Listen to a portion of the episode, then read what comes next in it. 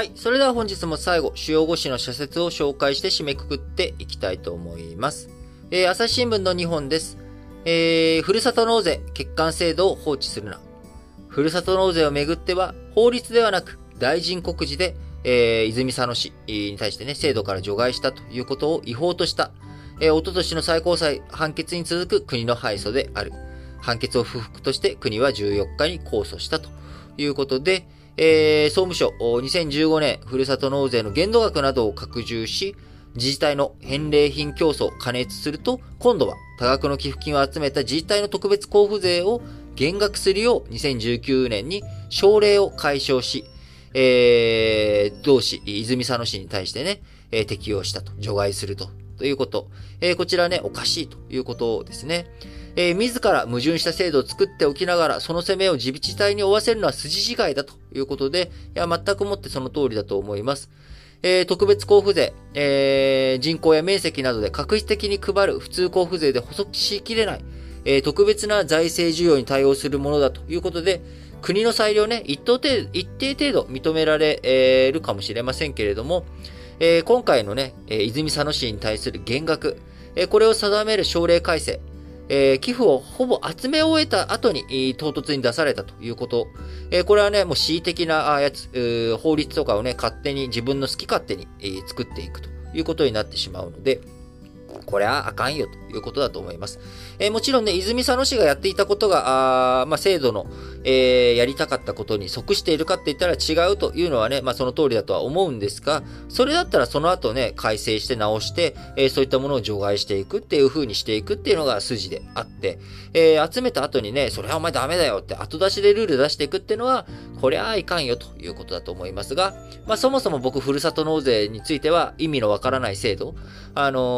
だと思っているので、あの、今のね、制度をしっかりと、なんか、返礼品、えー、をもらうサービスになってしまっているということについては、なんかちょっとやっぱ違和感があるなと、制度として。えー、その制度のところをね、しっかりと見直して、えー、矛盾のないようにやっていってほしいなと思います。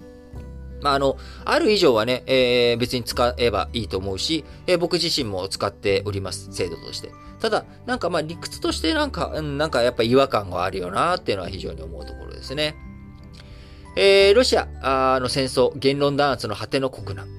ロシアを破壊しようとしているのはプーチン氏自身である。ウクライナ国民を傷つけ、世界の未来を危うくする蛮行を直ちにやめるべきだ。えー、その通りだと思います。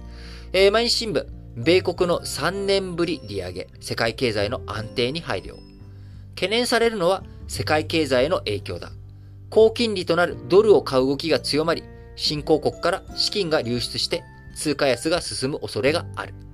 ドル建て債務の返済負担が増え、新興国経済にダメージを与えかねない。えー、その通りですね。昨日のね、丸1で、えー、解説しておりますので、詳細はそちらをお聞きいただければと思います。えー、毎日新聞もう一本は、原発事故の賠償基準。国に見直し迫る司法判断。原発事故から11年が経過した今も、多くの人が避難先での生活を強いられている。移住を決断人もした人も少なくない。国と東電には誠意を持って被害者への償いに取り組む責任がある。えー、産経新聞です。重点措置の解除、日常生活取り戻す機会。行動制限の緩和と同時に心得ておくべきことは、高齢者や基礎疾患のある人、ワクチン未接種者などのリスクの高い人を引き続き確実に守ることだ。さらに、再び感染拡大の兆候が出れば、迅速かつ適切に対応しなければならない。産経新聞もう一本は、ゼレンスキー演説、国会の熱意が見えない。子供を含む無辜の人の命が失われていく。政治家はもっと熱意を持って行動してほしい。戦争の現実を我がことと捉え、日本が何をなすべきか真剣に議論してもらいたい。僕個人としてはですね、ゼネンスキーさんの演説、これをね、オンラインで、えー、つなぐということについてはですね、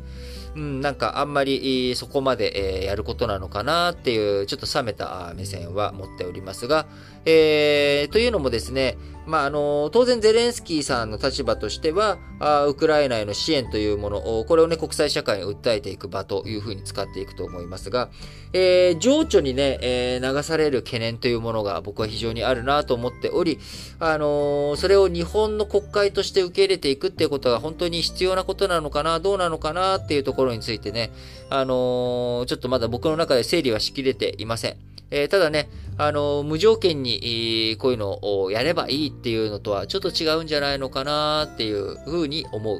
うということです。はい。あのね、あんまりちゃんと整理ができてないので、えー、ないんですけれども、とりあえず僕の肌感としてはそういう感触を持っているということですね。えー、読売新聞。妊婦への支援、安心して出産できる環境に。育児に対する心配から精神的に不安定になっても、夫は仕事で忙しく、高齢の親も頼れないなどの事情で、一人で悩みを抱えがちになるという妊婦は少なくないということです。えー、読売新聞社の調査によると、孤立や病気などを理由に自治体から支援を受けている妊婦は、政令指定都市や県庁所在地、えー、東京の特別区など98の市区で、えー、5万6725人に上ったということです。えー、妊婦7人に1人の割合だということで、支援を開始した理由として、援助者や相談相手がいないこと、心身の不調、望まない妊娠だったことを挙げる自治体が多かったです。出産後の養育が困難とみられ、児童虐待につながりかねない場合には、国が児童福祉法に基づき、特定妊婦として重点的に支援するよう市町村に求めておりますが、えー、特定妊婦に該当しなくても、サポートが必要とな、見られる妊婦が多いのが実態で、支援している妊婦の9割は自治体独自の判断によるものだと言います。やっぱりね、早期に手を差し伸べて、えー、それがね、孤立とか問題の深刻化を避けるということにつながっていくと思いますので、えー、積極的に支えようという自治体の姿勢、評価できると思いますし、えー、我々社会全体でね、え妊婦をどういうふうにサポートしていくのかということをしっかりと考えていきたいなと思っております。え読売新聞もう一本は、まん延防止解除、警戒を怠らず日常を取り戻したい。飲食店での集団感染は激減しており、営業時間の短縮要請を柱とする重点措置を続けることには疑問の声が上がっていた。解除の判断は妥当であると。えー、その通りだと思います。えー、日経新聞、裁判官罷免に潜む危うさ。過去に表現行為を理由に裁判官が罷免された例はない。司法の独立や表現の自由が絡む重い問題である慎重な審理を求めたいということで、えー、SNS で不適切なね、発言をした、えー、裁判官を辞めさせるべきか、その是非を決める国会の弾劾裁判が始まりました。えー、訴追されたのはですね、仙台高裁の岡口判事。殺人事件の被害者に関する投稿などが中傷にあたり、裁判官としての威信を著しく失うべき非行とされました。えー、2日の初公判で岡口氏、えー、側はですね、罷免に当たらないと反論をしたということで、えー、こちらについてね、慎重にね、僕はやっぱり検討すべきだなっていう日経新聞の意見、えー、主張、その通りだなと思っております。えー、最後、えー、FRB はインフレ抑制へ周到な利上げを。日銀は緩和的な金融政策を続ける方向で、金利差の拡大を見越して円相場はタイドルで6年ぶりの安値をつけた。原材料高に苦しむ内需型の産業には追い打ちとなる。その影響にも目配りしたいということで、えー、やはりね、金利の問題、今後経済の問題というもの、どういうふうに見ていくのかというのがね、非常に重要なポイントになってくるかなというふうに思います。はい。ということで、皆さん、本日も新聞解説、ながら聞きをお聞きいただきありがとうございます。えー、ラジ歴ではですね、えー、皆様からの応援メッセージや質問、こういったものを募集しております。えー、募集フォームはですね、各エピソードの概要欄に、えー、Google フォームへのリンク貼っておりますので、そちらからぜひご応募いただければと思います。えー、昨日ね、ちょっと、お見たところですね、ここ数日、皆様からの、あの、フォーム、投稿がないということで、ちょっと寂しいなと思っておりますので、えー、今日土日でですね、えー、ちょっと暇やという人いたらですね、何かメッセージを送っていただけると非常に嬉しいです。はい。